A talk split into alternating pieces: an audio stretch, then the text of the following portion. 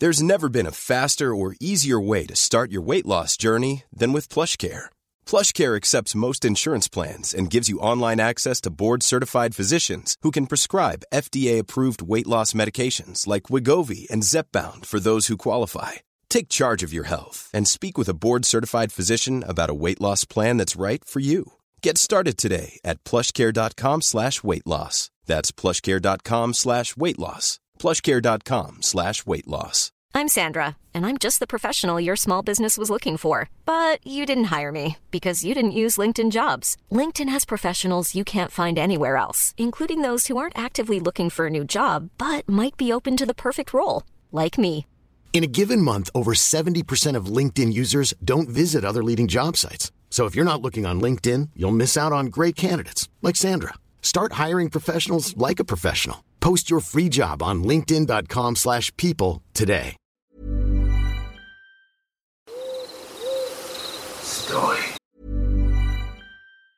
Hey, it's Ryan Reynolds, and I'm here with Keith, co star of my upcoming film, If, only in theaters, May 17th. Do you want to tell people the big news? All right, I'll do it. Sign up now and you'll get unlimited for $15 a month in six months of Paramount Plus Essential Plan on us. Mintmobile.com slash switch. Upfront payment of $45 equivalent to $15 per month. Unlimited over 40 gigabytes per month. Face lower speeds. Videos at 480p. Active Mint customers by 531.24 get six months of Paramount Plus Essential Plan. Auto renews after six months. Offer ends May 31st, 2024. Separate Paramount Plus registration required. Terms and conditions apply if rated PG. If you're looking for plump lips that last, you need to know about Juvederm lip fillers. With Juvederm Volbella XC and Juvederm Ultra XC, your lip look, whether it's subtle or bold, can last up to one full year with optimal treatment and no additional maintenance. Find a licensed specialist and see if it's right for you at juvederm.com today. That's J U V E D E R M.com. Add fullness to lips in adults over 21 with Juvederm Volbella XC or Juvederm Ultra XC. Do not use if you have severe allergies or a history of severe allergic reactions, or if you're allergic to lidocaine or the proteins used in Juvederm. Tell your doctor if you have a history of scarring or taking medicines that decrease the body's immune response or that can prolong bleeding. Common side effects include injection site redness, swelling, pain, tenderness, firmness, lumps, bumps, bruising, discoloration, or itching. As with all fillers, there's a rare risk of unintentional injection into a blood vessel, which can cause vision abnormalities, blindness, stroke, temporary scabs, or scarring. For full important safety information, visit juvederm.com. Hiring for your small business? If you're not looking for professionals on LinkedIn, you're looking in the wrong place. That's like looking for your car keys in a fish tank. LinkedIn helps you hire professionals you can't find anywhere else, even those who aren't actively searching for a new job but might be open to the perfect role. In a given month, over 70% of LinkedIn users don't even visit other leading job sites. So start looking in the right place. With LinkedIn, you can hire professionals like a professional. Post your free job on linkedin.com/people slash people today. Millions of people have lost weight with personalized plans from Noom, like Evan, who can't stand salads and still lost 50 pounds. Salads, generally, for most people, are the easy button, right? For me, that wasn't an option. I never really was a salad guy. That's just not who I am. But Noom worked for me. Get your personalized plan today at Noom.com. Real Noom user compensated to provide their story. In four weeks, the typical Noom user can expect to lose one to two pounds per week. Individual results may vary.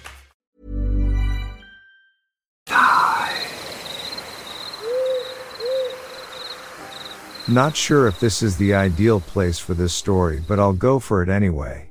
In the late 90s, I went on a Yowie hunt with a group of cryptozoologists in the Blue Mountains, just west of Sydney, Australia. The Yowie is the Australian version of Bigfoot, Yeti, etc. I was just an undergrad anthropology student who had stumbled across this group online, ended up corresponding with the organizer, and decided to tag along. I'm a skeptic by nature and kinda wanted to see whether these guys were just crackpots. For anyone who's not been there, it's very mountainous terrain covered in thick bush, just a maze of canyons, ridges, cliffs, creeks, waterfalls, etc. A few of the places we went are only accessibly by foot. Absolutely spectacular though. Anyway, we spent about three days up there. There was a Canadian film crew from the Discovery Channel there as well making a documentary about these crypto guys. I haven't seen the documentary, but I'm told my car is in the background of most shots. Anyway, in the time I was up there, I saw some weird shit. A tree about as thick as my thigh that had been woven between other trees, like lattice. I still have a photo somewhere. Not broken, just woven. A giant footprint in some sand. I wear size 12 boots, Australian sizes, and my foot fit comfortably within it. There was one guy who was kind of hosting the cryptos, claiming he saw the Yowie all the time and had even been leaving food out for it. He claimed that he had set a sound activated tape recorder under the food bowl one day. The tape contained some footsteps, some rustling, obvious chewing of food, and then more rustling as the covering layers are obviously removed from the recorder, and a massive bang. He claimed he found the food bucket smashed to pieces after this. Pretty well everyone in this guy's road claimed to have seen this thing as well. One lady claimed it even came into her house and stole some baby clothes. Baby clothes? What the hell does a Yowie want with baby clothes? The only guy who wouldn't say he'd seen it had just bulldozed a 30 meter perimeter around his house. This is in thick bush turned into scorched earth stuff, put bars on all the ground floor windows and installed, to my count, 22 motion activated floodlights around his house. The place was a fortress. He was right at the end of the road, closest to the bush. Several people told us that the NSW police had just finished a stakeout in the area looking for something after a number of people had phoned in terrified sightings. Always wondered if there is some form of UFOI process I could go through to confirm this. After the first night a tree near where we were staying had been demolished, I mean absolutely smashed. This tree was one of those ones that forks out into a double trunk just above the ground. One half of it was just torn to shreds, and it was a thick tree. Just huge scraps of wood everywhere. It had been okay the day before, the other trunk was untouched. One night out in the mountains, I was walking back to my car a few hundred meters from the campsite by myself. I'm a skeptic remember, nothing to be afraid of, Suddenly everything goes quiet. I mean crickets stop chirping kind of thing. The most irrational terror came over me, I could barely walk and was shaking terribly, I stumbled to my car, got in and got the F out of there. I was supposed to go back to the campsite but every instinct was just screaming at me to get away. Never been that scared. When I told the guy who was hosting us up there, he said he had a similar reaction when he had seen the Yowie and had shit himself in terror. Big chunks taken out of trees everywhere. Hundreds. The locals called them tree bites. The story is the Yowie listens for grubs under the bark and finding them, bites a huge chunk of wood out to get them.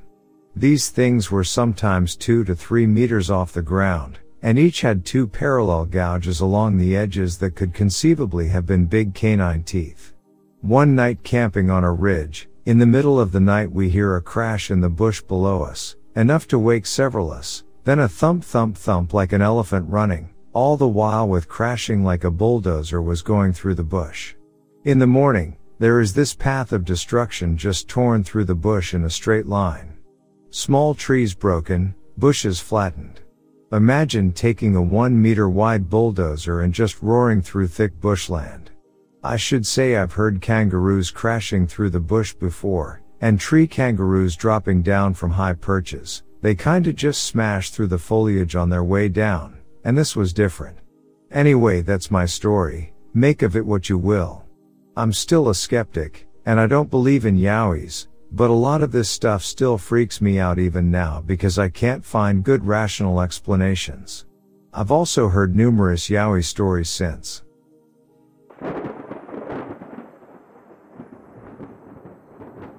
My story became creepy after the hike, not so much during. It was a mild December day in New England and my then girlfriend and I decided to do a short evening hike at a local state park. An easy trail up to this old stone tower, structure. We brought a little weed with us and hung out on top for quite a bit until it started to get dark. We smoked a bit, talked, and enjoyed the views. The tower overlooks the trail heading up to it and as we were up there we noticed someone walking up the trail to the tower. It was a man, dressed in black, just casually making his way up. Now me, being a teenager at the time and a little stoned, glanced to see the man coming to the tower and quickly packed up my stash for discretion. We decided to just start our hike back as it was near dark anyways. But as we make our way down each of the three or four levels of the tower, we realize we don't see the man. The stone structure is large but open and with many windows, so I kind of look around curiously just to see who had hiked up.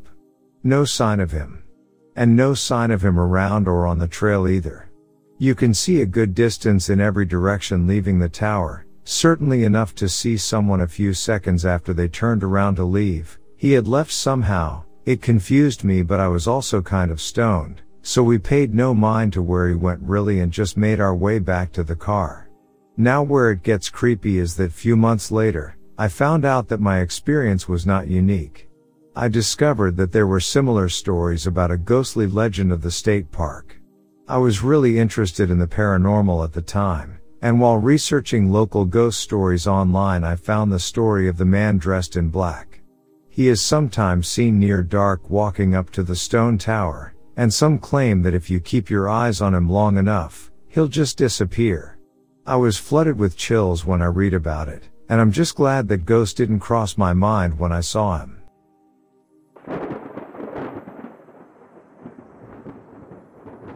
The first incident took place nearly 25 years ago now.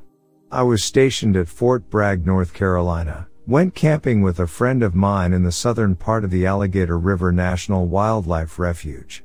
This is an isolated area where you can only gain access by boat or four-wheel drive vehicle. We arrived at our destination around 8 p.m. on a Saturday evening. After setting up camp we decided to do some fishing before it got dark. It would take about 15 minutes to get open water by boat so we left the campsite with four or five other guys who were also spending the night there. One member of our party noticed some tracks on the eastern shore of the river. We quickly got our flashlights and were amazed to see 15 inch long humanoid like tracks in the sand. These tracks were only about two feet apart and ran straight down to the water's edge. The ground was soft and sandy so we could very easily make out the shape of these prints. We didn't miss seeing the claw marks or other strange markings that would be associated with the hoax. I myself measured one track at around 17 inches long and 7 inches wide. The depth of these tracks indicated that something very heavy made them and did not notice this approach. There is no way that these were made by a bear, they were too narrow for the front paws and the space between each step was far too large. Our other companions who were all military policemen did not want to stay around very long so we decided to follow the tracks upstream against our gut instinct. After about 30 minutes all of our flashlights died in unison as if some electrical outage happened. We had replaced all the batteries prior to this trip so we couldn't figure out why this happened but it became very dark very quickly and we began hearing strange sounds in the distance kind of like heavy breathing. This went on for hours and since nobody wanted to spend any more time there than necessary we returned back to camp. I've always wondered what made those footprints. I believe this area is heavily populated with Sasquatches and soon after this incident I read an article about an upcoming Sasquatch hunt in this very area. One of the hunters who was interviewed claimed that he had seen 15 inch tracks about one month earlier on the Alligator River. Several other sources also mentioned seeing these huge footprints around the Fort Bragg area. Now the second incident took place almost three years after while attending college at Norfolk State University. My girlfriend and I at the time were working part-time for a private security firm. We had to monitor some abandoned buildings that were having issues with break-ins. The first few nights were pretty well but by Saturday night things had got really bad. We both kept hearing these loud screams all night beyond in the woods sounding like someone mixed a lion, a goat and a wolf all in one like a hybrid of some sort. It terrified us worse it seemed to be coming from all directions.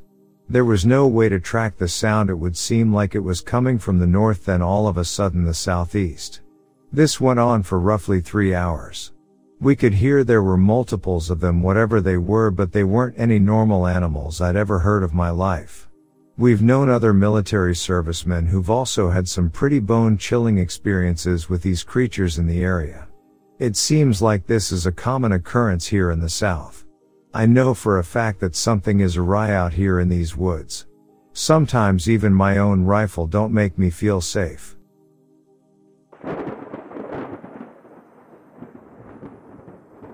I'm a seasonal hunter. But for years, I dedicated my life to the study of predators and their intricate relationships with their ecosystems. My days were filled with observations, data collection, and a burning curiosity that drove me to understand the delicate balance of nature. One sunny morning, as the forest awakened around me, I found myself deep within the woods. The rustling leaves and distant calls of birds were familiar companions, but this day held something entirely new. As I quietly maneuvered through the undergrowth, my heart raced with anticipation.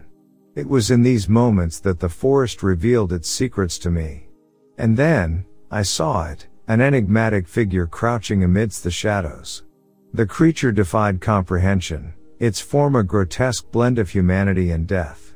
Long, emaciated arms hung limply against its bony frame, its chest protruding with an eeriness that hinted at the presence of death itself. Its skin, a sickly shade of white with undertones of gray, bore an uncanny resemblance to the pallor of malnutrition. The most unsettling aspect was its head, a human head, but distorted by starvation and agony. It was as if a dying human had been fused with the essence of the forest, becoming something entirely otherworldly. Yet, what I mistook for white fur initially was nothing more than the creature's own skin stretched tautly over its bony features. Its eyes, though, held me in their eerie gaze. They were disproportionately small compared to its head, yet they shone with an intensity that was impossible to ignore. The light of the sun seemed to be captured within those eyes, reflecting back at me like beacons of otherworldly luminescence. In that moment, I felt a chill run down my spine, as if I were staring into the depths of some ancient, forbidden knowledge. As a scientist, my instinct was to remain hidden and observe, to document this encounter as I had countless others. My heart pounded in my chest as I positioned myself behind a tree, my pulse in sync with the rhythm of the forest. The creature moved with an eerie grace, its movements almost unnatural in their fluidity. For a while, it roamed the clearing, its presence commanding a silence that was both awe-inspiring and terrifying. And then, without warning, it emitted a screech that pierced the air like a banshee's wail. My breath caught in my throat as the creature vanished into the depths of the woods, leaving behind an aura of mystery that clung to the air. I remained hidden for a long while, grappling with what I had just witnessed. My mind raced, attempting to categorize this creature within the confines of my knowledge. But there was nothing, no data, no precedent, no explanation that could account for its existence. As I returned to civilization and shared my encounter with others, I was met with skepticism and disbelief. How could I, a scientist, expect anyone to accept such a fantastical tale? But I stood my ground, asserting that the unknown remains a part of our world, waiting to be discovered. This is a true story, one that has challenged my understanding of nature and the boundaries of scientific knowledge. I am a wildlife biologist, a seeker of truth in the wild, and I can attest that even in our modern age, mysteries remain hidden in the heart of the untamed world.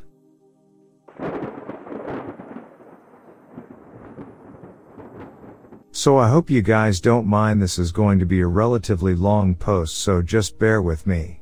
I'm not sure exactly if this is just maybe a strange coincidence or if maybe it's something more than that.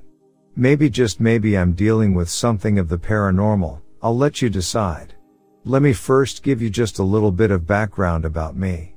I go by the name of Dennis, obviously not my real name, but for the sake of this story that's what you can call me. I'm from a pretty small town surrounded by lots of woods and the national park that I work at. Well, I guess I'll just keep that under wraps for now. This occurred at roughly about 3 in the morning. I was on my ATV and I began to hear strange animal sounds. Now that's really strange for me because I'm pretty well versed in the animals that I know. I've heard it all, mountain lions, bear, wild dogs, you name it, but the sound that I was hearing did not match up with anything that I'm used to hearing, so that was a number one red flag. And then the second red flag is, I began to hear heavy rapid breathing, like if something was drowning, the kind of sound, but it was much deeper, much more guttural, like it had this raspy quality to it, as if whatever voice it was was not only large but had smoked about three packs of cigarettes a day for the last 10 years. So as I'm sitting there listening to this, I think I should pull up my phone and start to record the noise. Well, I do this and the breathing noise stops. Just everything abruptly stops. Not only the breathing noises, but even all the crickets around me just cease and everything's quiet. Now I'm beginning to get a little unnerved and I start to feel like I'm no longer safe, like something is watching me but I'm not exactly sure what. So I kind of thoroughly check my surroundings, make sure I have all my equipment with me because God only knows what this could have been. And that's when I start to speculate that I'm probably not dealing with a regular everyday animal. This might be something else. I hate to go into the whole it's paranormal, but I don't know. I've never dealt with these sorts of emotions and feelings from any sort of regular animal, at least none that I've ever encountered. I began feeling very uncomfortable. I figured it would just be best to get in my ATV and go ahead and get going. I'm still really clueless as to what animal this could have been.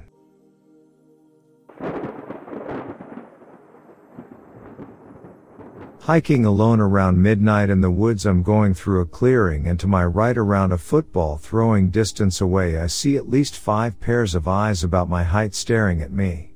I froze and just stared, not being able to make out any shapes with my headlamp on a low enough setting so it was only bright enough to make their eyes glow. They were stepping around a little, and the grass rustling made me think it was a group of hikers hanging out in the dark for some reason. This all happened fast in the span of like 5 to 10 seconds. All of a sudden they started bouncing toward me fast raising high up and down, higher than my head. As they crossed my path I flashed my headlamp at them and saw it was a family of deer leaping through the grass to get away from me. Even then it was a little scary because I could feel the air on my face as they rushed close by.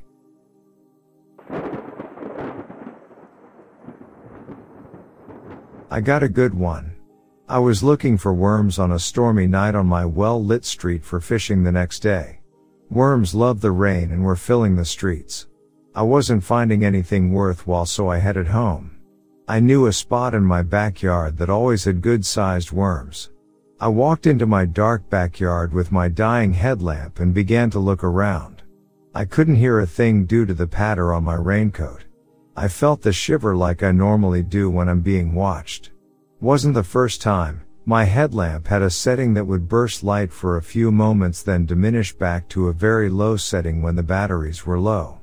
I looked around and saw a set of yellow eyes staring at me from the brush about 20 yards away. My stomach dropped and I immediately drew my combat knife. I live in Colorado and knew that first they weren't the blue eyes that deer put off and second they were higher of the ground than a normal cat would stalking at. I tapped my light and saw a fully grown adult mountain lion watching me. Then, my light dimmed down back to its low light setting, while the cat looked away and I lost complete sight of it. I covered my throat with my arm with a shovel in it and slowly backed up to the stairs of my house while scanning every inch that my poorly lit headlamp could cover. I made it inside with my heart pounding. I believe that if I wouldn't have had that feeling, I wouldn't be here today. My back was completely turned to the cat and it could have been on my neck in a matter of seconds, killing me. If you are ever in the Rockies, scan at night and if you know you are being stalked, face the cat, Cover your neck, and back up to friends or a safe location. For every one cat you see, at least 10 have seen, stalked you.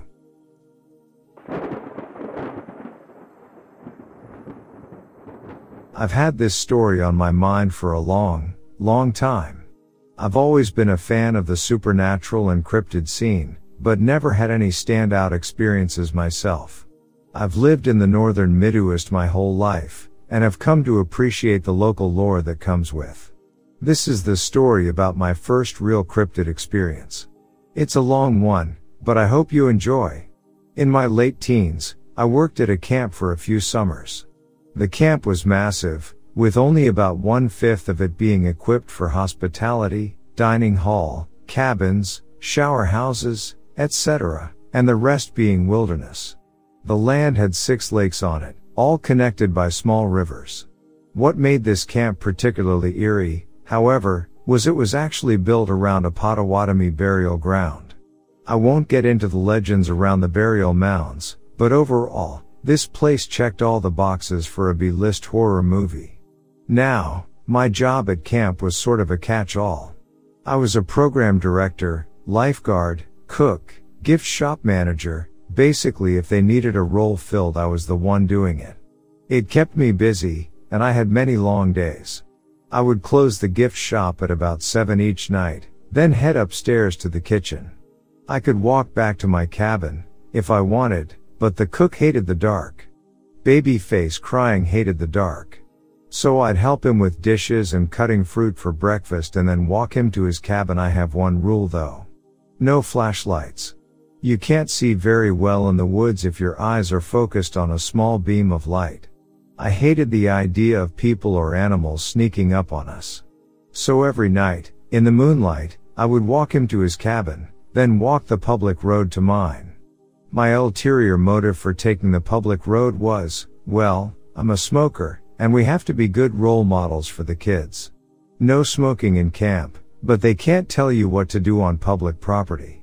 My cabin was right on the edge of the hospitable portion of the land. Miles of marshlands and forests sat behind my cabin and, fortunately or unfortunately, I had the cabin to myself. But the weird thing was that every night I would be smoking and walking the public road, and I would hear screaming in the woods. It sounded like a woman was being murdered. I brushed it off the first night. There's a public access lake. People get rowdy. Sound carries. Could be a prank, or a fox, or an owl. It's the woods. But it kept happening, every night, as soon as I stepped onto that road. I decided not to let it bother me. I had to be up early every day. No sense in chasing noise in the dark. I would get to my cabin, spread some tobacco for the land, and sleep soundly every night. Well, the end of summer came around. It was always bittersweet. You eat three meals a day with the same people for three months, they start to grow on you. One goodbye tradition we kept up over the years was on the final new moon of the camp season. The ranger would take the staff for a spirit walk. It was always good fun. He'd share the legends of the land with the new staff and try to shake them up. We would hike through the back of the camp, around the marshes and lakes, and see what kind of spooky things we would stir up. We all met at the only street light on the public road that night, but that year the ranger had his rifle slung over his shoulder. We ran into a cougar the year before, and two wolves lived in the back property, so I didn't think much of it. The rules are simple. No flashlights. No jingling keys. No running. If you run, we might not find you. They were half to scare people, half true. The woods were thick and the marshes were dangerous. Everything was going smoothly till we reached a river crossing not too far from the public road. It takes you to a clearing, just before the trail reconnects with the road behind my cabin. The moment we crossed the bridge, the woods went dead silent. You could hear yourself breathing. That, my friends, is one of the scariest things that can happen to you in the woods. Silence. And then, just like every night before, a blood-curdling scream ripped across the clearing. One of the new staff was about to take off before myself and another grabbed his arms. That's the screaming I've been hearing, I told my boss. That's the screaming I hear every night, the ranger shushed everyone. The scream came again, louder this time. The ranger whistled in the direction of the noise. It whistled back. Suddenly, the screaming surrounded us. Behind us, to the right, to the left. The group closed in, shoulder to shoulder, not daring to even breathe.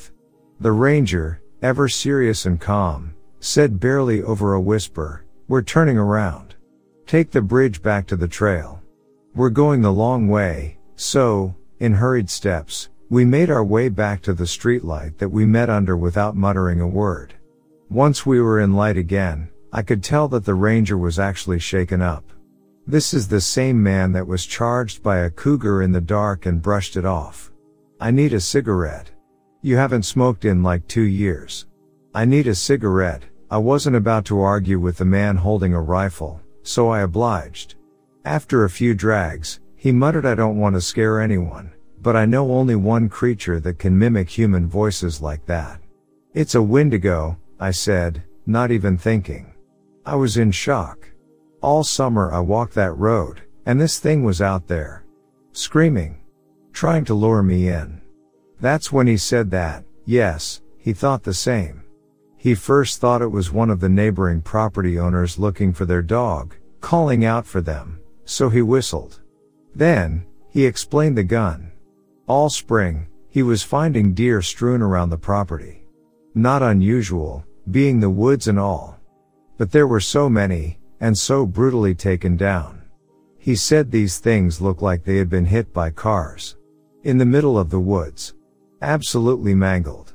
More bizarrely, no other animals would touch them. No tracks that said bear, or wolf, or cougar. He was worried, with something bringing big game down like that, so he brought his rifle. No one said much after that. My boss got sage from her cabin and gave everyone who asked for one a blessing. We were shaken. After that, I changed cabins. I didn't own much in general at the time, so I wasn't troubled in the least to get off the public road. Didn't even care that I had to row out in the middle of the lake to have a cigarette. I wasn't stepping foot on that road, and I'm a little sorry to say I never stepped foot back on that property. Call me superstitious or lily livered, but I couldn't bring myself to go back into those woods. Not even if you paid me.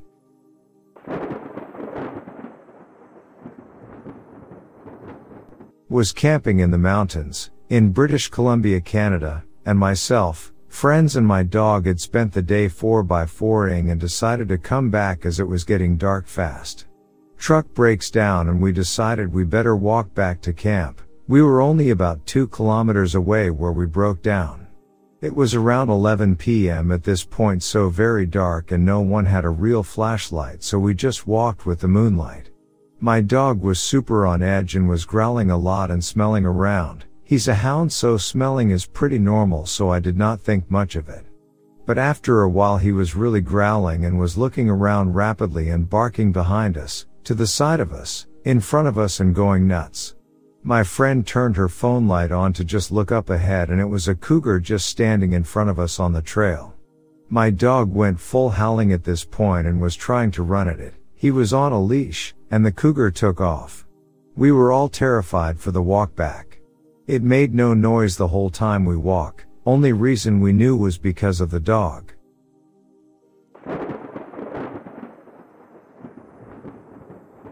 I messaged on here a bit back for a story idea involving cryptids, and I thought it might be fun to discuss some encounters that happened to me and my family as a child which involved the presence of unknown animals and were quite scary to me at the time.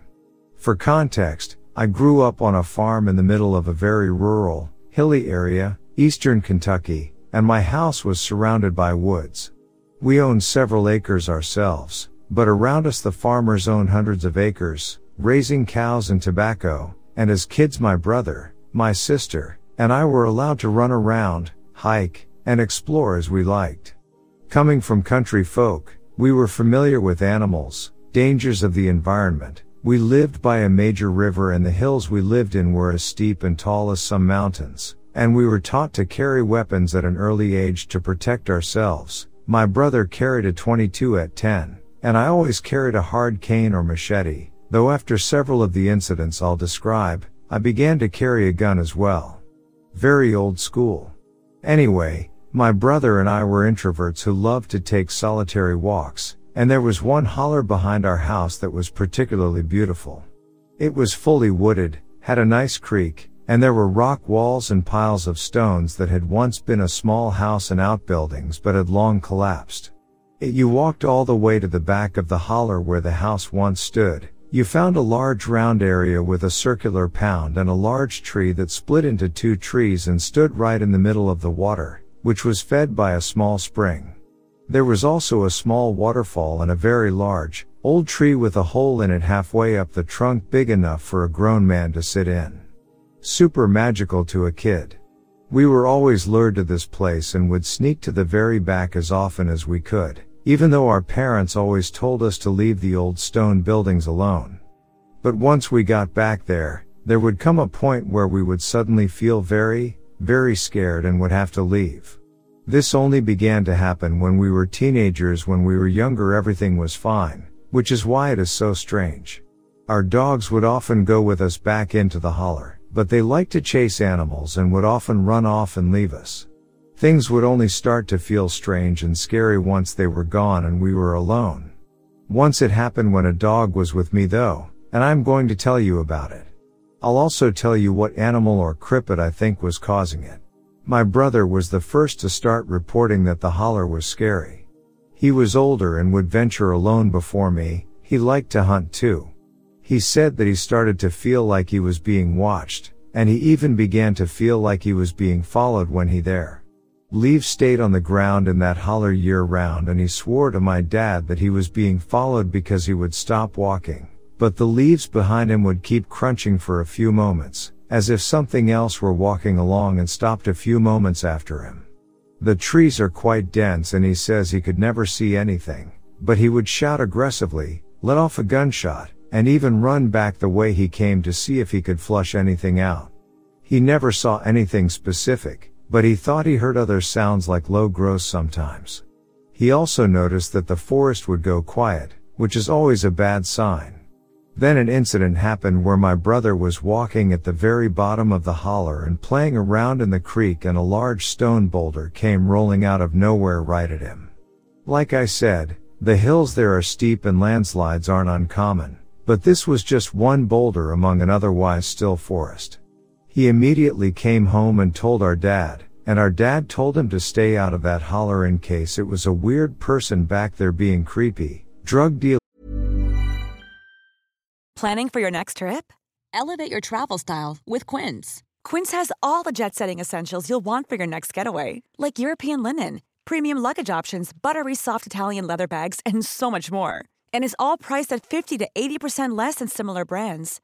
Plus, Quince only works with factories that use safe and ethical manufacturing practices. Pack your bags with high-quality essentials you'll be wearing for vacations to come with Quince. Go to quince.com/pack for free shipping and 365-day returns. Settlers had just started to move into the area at this time and we had been having trouble with occasional robbery attempts. You would think that this would scare me away from the holler as well, right? Up to this point, I had not walked alone in it, I'd always gone with my brother. But when he started to refusing to going back there, I started going alone. I absolutely loved the woods and spent a lot of time in them. I had a big imagination and loved to play pretend even as a teenager. This holler was very pretty and very cool in the summer, and the creek was really good for swimming because it was limestone and clear. The pond was gorgeous, like something out of a fantasy novel. I read a lot of novels and I honestly saw myself as an elfin princess or brave explorer whenever I ventured off. I was also very sheltered. I honestly had no idea how dangerous it could be and really thought the world was like a book. When I was at the back of our farm, I could see the creek and the holler opening with its tall trees and butterflies buzzing about and I always just wanted to go play, or even just stand or sit somewhere in the trees. It was just a very pretty, quiet place and I liked to pretend I lived there. Until the creepy things began happening to me. I would be playing along I had an MP3 player and would listen to music, dance, climb trees, play in the water, or just walk around looking at things and taking pictures. I still have a lot of the pictures I took on my first phone, read books, and suddenly, it would happen. I would realize that the woods were completely quiet. I would look around and start to feel very uneasy, like I was being watched. It was always after the dogs had gotten bored and ventured off. I would become very conscious and realize that I wanted to leave, but for some reason, I was always too scared to just walk away. I always felt, very very strongly, that if I kept my back turned, something would creep up on me. I was so scared that I would walk on the stones in the middle of the creek, to make it more difficult for something to run straight at me, and I would walk backwards, looking all around me except for brief moments to glance at where I was walking. I'm telling you, I felt like I was in a blinking contest that, if lost, meant my death and I kept my eyes on the side of the creek that always made me feel danger, the side where the pond and house ruins lay. Halfway back to my house a stone cellar was built into the hillside. When I was little it had a door, but when I was older it was just a dark open doorway and it used to scare me very badly during these times. I always felt like it was a portal to somewhere evil. I never felt safe until I had walked all the way to the hill my house sat on, climbed it, still staring backwards, climbed the fence into our fields, and made it into our barn. At that point, I would absolutely sprint back to our house. I never told my dad or family about it because my brother was told not to go back there and I knew I would get in trouble if I said I had. My family was an old school, whip for punishment family and I never wanted to risk it. Afterwards, I would always swear to myself that I was never going back there, ever. I would think about bears or cougars, which occasionally passed through the area, and how I would have died and probably not ever been found if one had charged and eaten me. We ran a farm and occasionally dumped bodies of dead animals over this hillside for the predators to eat. I knew how fast a body could disappear in woods where coyotes lived. But still, after a few weeks or maybe a month, the encounter would fade from my mind and when I would see the holler opening, I was always tempted to climb down the hill and visit the creek. I always told myself I would not walk to the back, but the bad, scary feeling was never there at first, and I always ended up walking a little farther, and a little farther, until I was at the back. Then it would all happen again. After the first two times, I started carrying a gun, and eventually I was actually attacked by something. I had one of our dogs with us a red heeler, hound named Ginger. She was the best dog that ever lived. Extremely maternal, she took care of all baby animals and my parents always joked that she helped raise us kids. She was the alpha of our farm, very protective, dominant, and aggressive of creatures that were not her family. While she chased rabbits on walks when she was young, she tended to stick with humans as she got older. She was probably around 12 years old at this time, and she decided to stay right with me while I took a short walk back in the cursed holler. When I got scared, I turned back like usual, but this time I felt less cautious because Ginger was with me. I reasoned that my dog would know if anything was really wrong and that she would alert me. Because of this, when I reached the hill that my house was on, I decided to walk up it without looking backwards like I normally did. I was attacked halfway up. I don't know by what, exactly. I honestly did not get a good look. I know that it was completely silent and that it was almost on me before either Ginger or I knew it. All I remember is hearing a noise in the grass, Seeing Ginger turn and charge with fur raised, and something large and dark behind me when I turned. Like I said, Ginger is a very aggressive, protective dog. Whatever the creature was, she was snarling and on it by the time I turned to see it. The minute they collided, the creature began snarling in the most horrible, loud voice I have ever heard.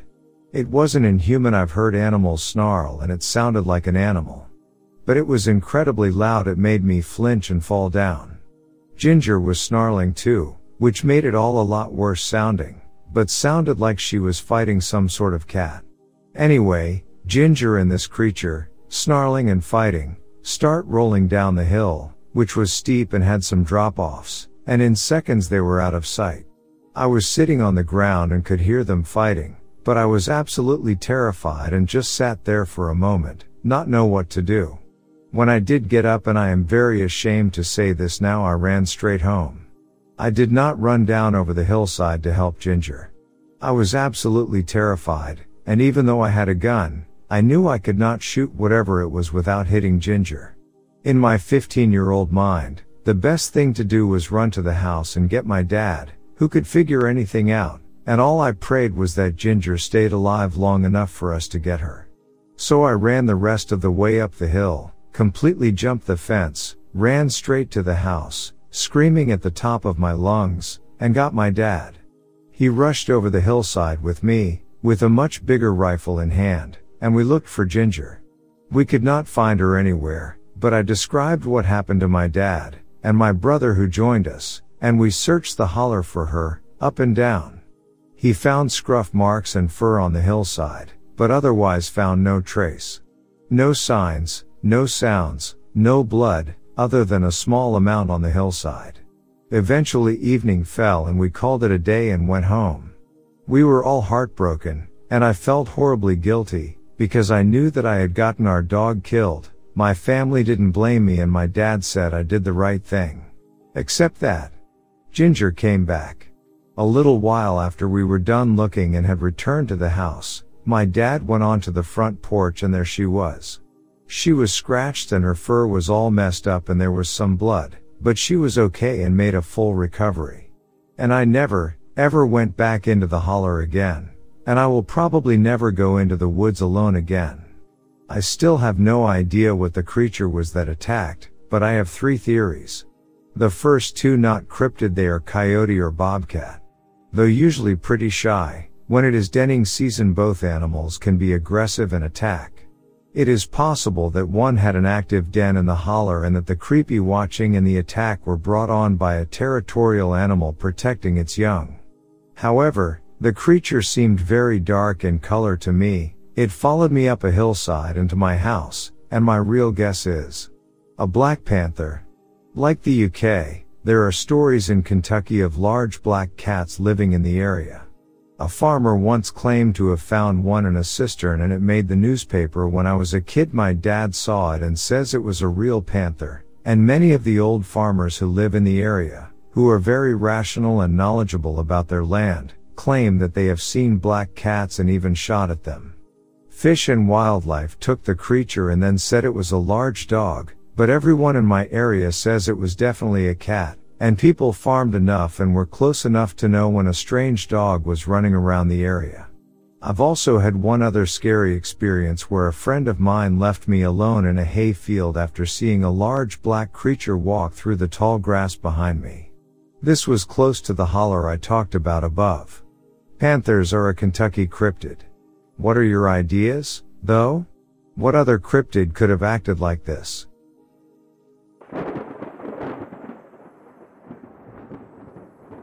So to start off I live right next to a boardwalk so sometimes during the summer I run, walk the length and back to my place which is about 2 miles. One day at around 6 a.m. I saw a single person lying on the beach I thought nothing of it there were surfers always arriving this early to catch the early waves and not pay the beach entrance. So after my run, walk I shower and go back to bed for four more hours or so. Well, when I wake up, I put on my TV and on one of the local news channels, I saw that a person was found dead on the beach bare this block and that street. I realized instantly that it was the person I saw on earlier. The person was found by a person running with his dog on the beach. Thinking it was a drunk, he walked up to her and when she wasn't moving and her face blue, he called paramedics, dead at the scene. I know it isn't what your question asked, but I just wanted to say what I saw and could have experienced if I was in the position of that guy running on the beach.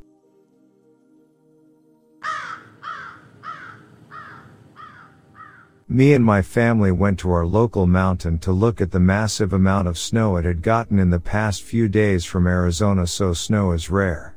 We were walking down the trail when all of a sudden our dog stopped and started to growl down the path. Now this dog scares himself awake with his own fart so he is easily scared off, but not this time. He just looked down the trail and was growling. We tried to get him to keep walking forward but he wouldn't walk forward and was being dragged as we tried to keep going. We stopped and tried to pet him and make him feel better but he wouldn't even look at us, just whatever was behind us in the trees. He was smelling or seeing something that he didn't like and when me and my father tried to go down the path alone, he would start barking at us as if he was so scared for us and was panicking that we were getting closer to whatever he didn't like. We stopped and just went back down the trail back to our cars. We told everyone that was coming down the trail what we heard and most of them blew us off, but some just turned around with us and walked someplace else. I am happy we never found what he was so scared of. I am sure it was a bear or maybe a mountain lion, but it could have been anything.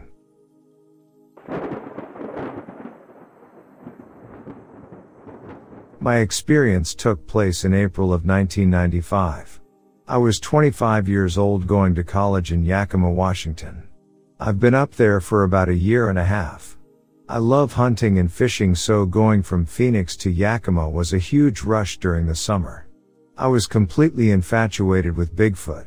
So every time my neighbor and I would go out to the North Fork my mother, with whom I was staying while I was in school, would tease me and say are you going out to find your beast? I would jokingly reply yep, this is the weekend I succeed. If I only knew just how much I would regret making that statement. My friend and I arrived out in the woods at about 6.30 in the early evening. We drove up the old forestry road until we found a large area that was level and large enough where we could park his 1965 Ford two-wheel drive truck. We set up camp for the night we cooked some brats over the fire. After dinner, we sat on the tailgate watching the fire and just talking until about 11 p.m. It didn't take long for us to both fall asleep, being all ready for the morning hunt. At around 3.30 a.m. I woke up to dead silence. It was so quiet that I figured there must be a black bear or a cougar really close by. It didn't take but a minute for me to realize that it was way too quiet for even a predator to be close. I couldn't even hear the creek anymore. I reached over and shook my friend's leg to wake him up.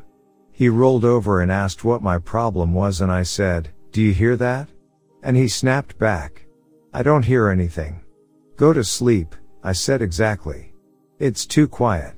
He turned over and sat up and listened for a moment. Then he gave me a weird look. That's what I'm trying to tell you, I whispered. Then, coming from the trees, you could hear footsteps. I said, do you hear that?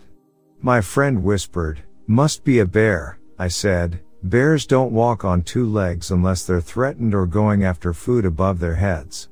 That's too big to be any black bear around here or anywhere else for that matter. The gravel on the road sounded like it was almost being crushed under its feet as it walks. Then we smelled it. It was like a garbage dump mixed with the odor of death. We sat there quietly as we walked around the truck. Then the footsteps stopped on the driver's side of the truck bed. We hear the sound of cloth being torn above us. I looked up and there were fingers, human fingers, but about four times bigger than mine. It was tearing back the cloth.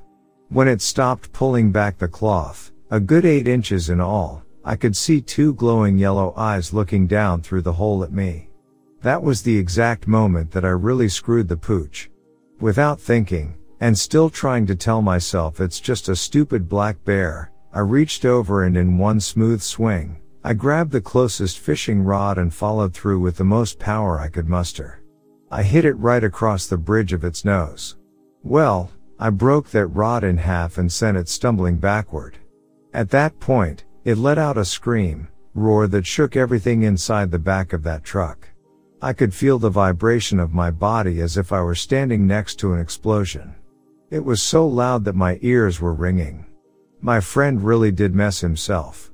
Then we heard two fast hard steps and it felt like a semi-truck just smashed into the driver's side of his truck.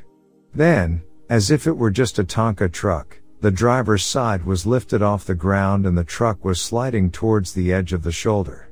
I suddenly got this overpowering feeling of sadness and I realized more than the pain of being hit in the face with a one and a half inch round piece of wood. I started yelling at it, I'm sorry. I'm so very sorry.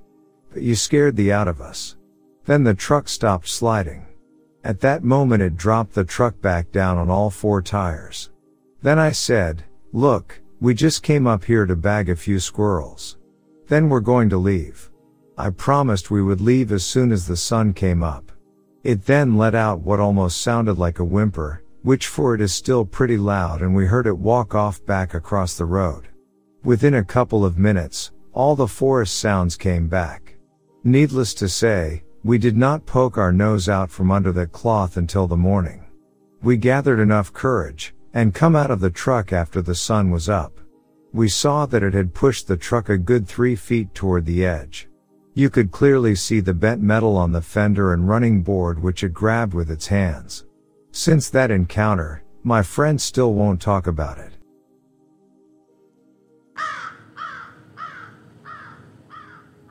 In early February 2017, something really unusual took place. I was in the local Target store in a Philadelphia suburb shopping with my daughter.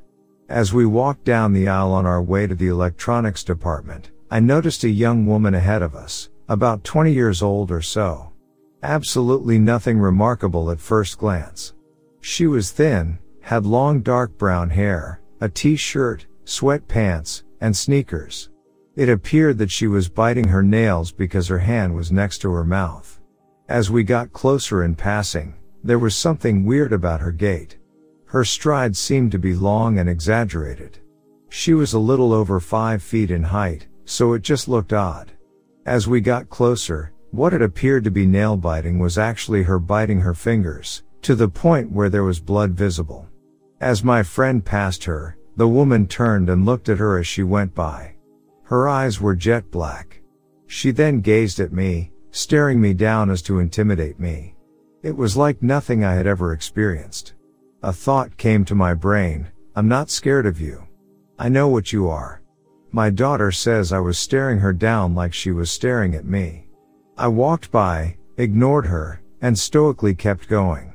As we continued, my daughter stopped and bent down to fix her shoelaces. When she did so, she glanced back at the black-eyed woman walking away from us. She told me when this woman then turned to look at us, her head turned in fast motion, completely around. It frightened my daughter so bad that she begged us to leave the store. I now feel as though this was an evil being. The negative energy was palpable, very intense, and frightening. I never really believed in this black-eyed people phenomenon, but I now know that they exist. I am confident that they are demonic and take on the form of humans.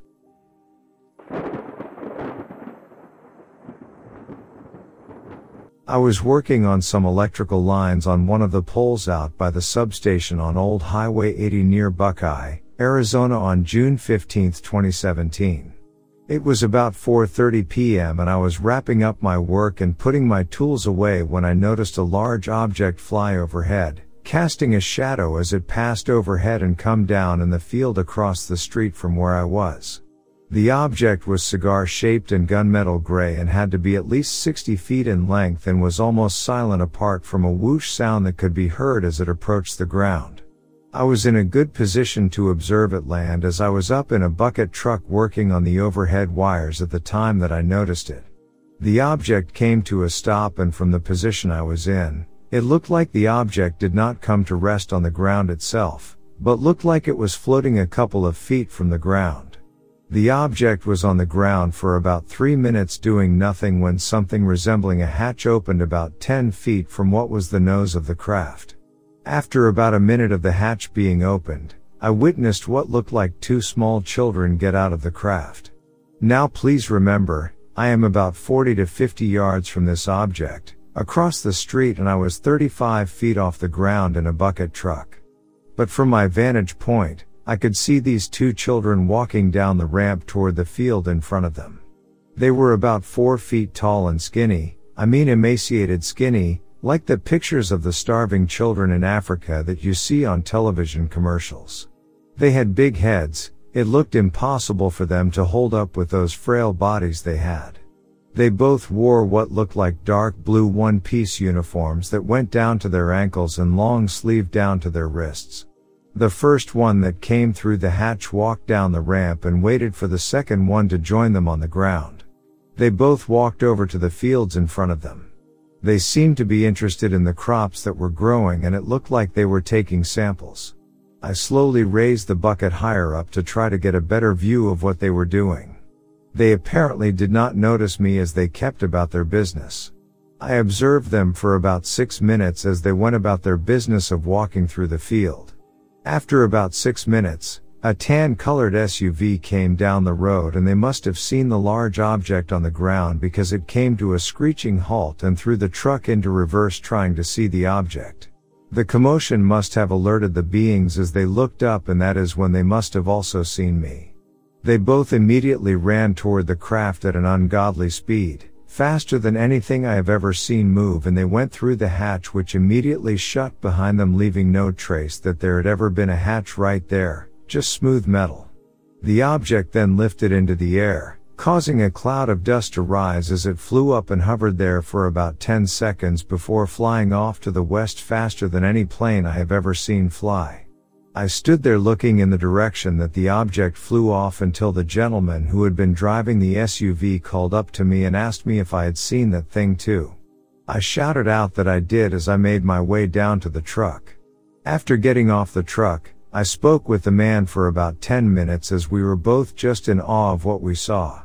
I have seen many things out in the desert as I would work, but this is the very first time I have seen a UFO, much less the beings that fly them. I told my wife that evening and she looked at me like I had lost my mind and said I might have been mistaken and seen a helicopter landing and maybe some soldiers getting out of it. But I know what I saw and decided to write you about it.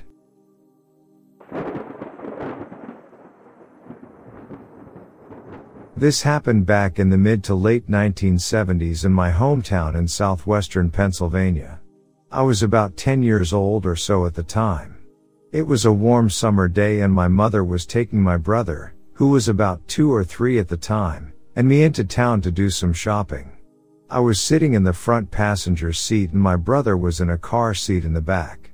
We had the windows down in the car, as did most cars because AC, at the time, was a rather expensive option. We were sitting at a red light in the center of town when a car pulled up in the lane next to us. As I recall, it was an upscale type car for the time, along the lines of a Lincoln Mercury. As we were waiting for the light to change, I remember looking over to the car next to us.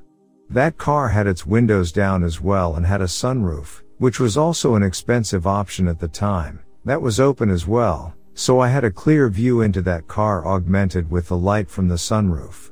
Anyway, I just happened to look over into this car that pulled up next to us. What I saw was a woman that was driving the car and appeared perfectly normal to me. She had a child with her, who was in the back but was leaning over the back of the front seat nuzzling the woman that was driving, like a pet or small child would, and the woman was stroking the child's face. The child appeared to be about three or four years old, dressed in age appropriate clothing, except that the child's face, head did not look normal.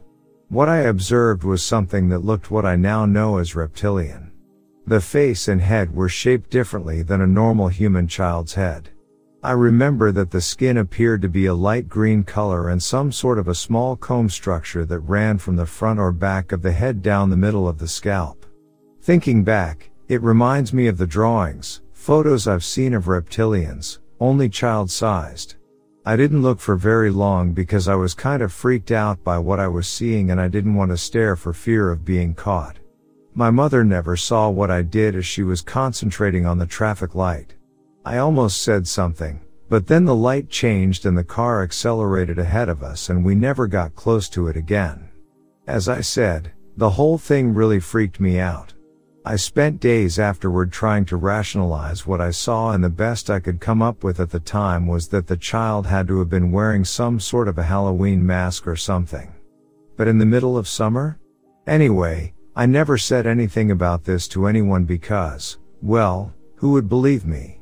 Having picked up paranormal research as a hobby several years ago and knowing the reptilians have the ability to appear as something else to humans, I now believe that what I saw that day was possibly a reptilian juvenile and mother only the juvenile had not quite developed the ability to mask itself to humans like the mother could because she appeared perfectly normal to me. I had pretty much forgotten about this until I read that posting today and I have no other explanation for what I saw back then.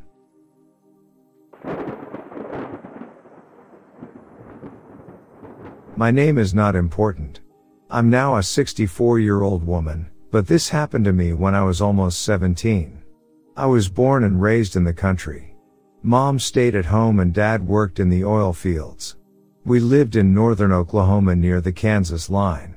I had a younger sister who was a girly girl, but I was a tomboy through and through. I was the son my dad never had.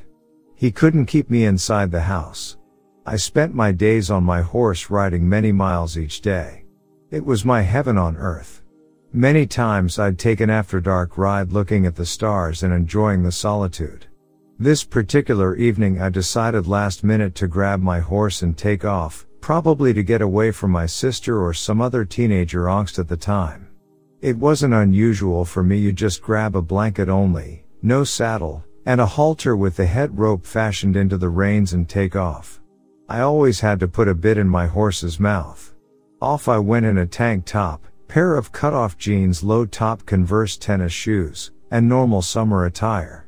I had several dogs following along and maybe a barn cat or two for a way before they would head back to the barn.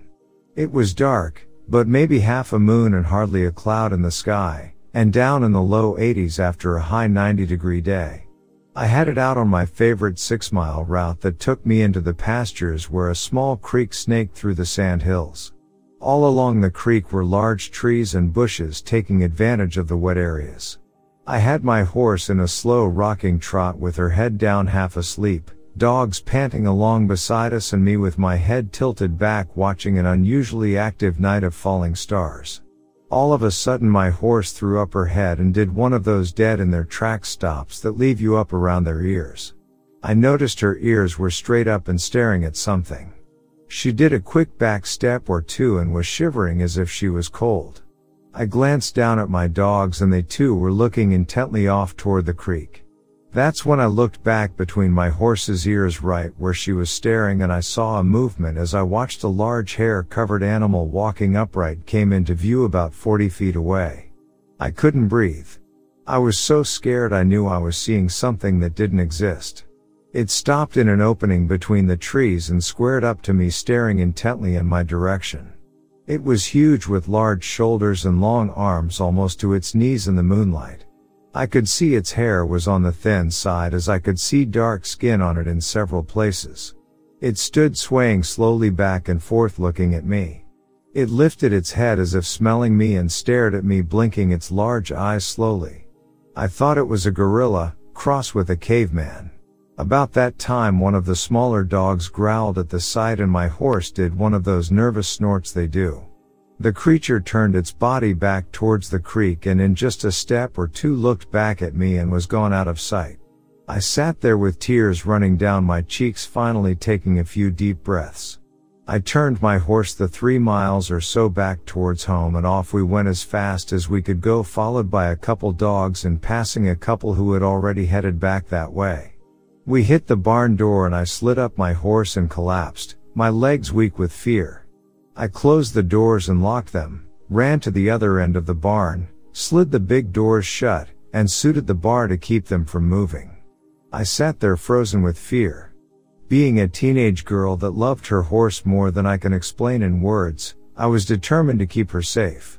I worried that the creature would come to get her or one of the dogs, so I sat in the barn the rest of the night. At daylight, I noticed the blanket I used to ride bareback was nowhere to be found. I had lost it somewhere along the creek.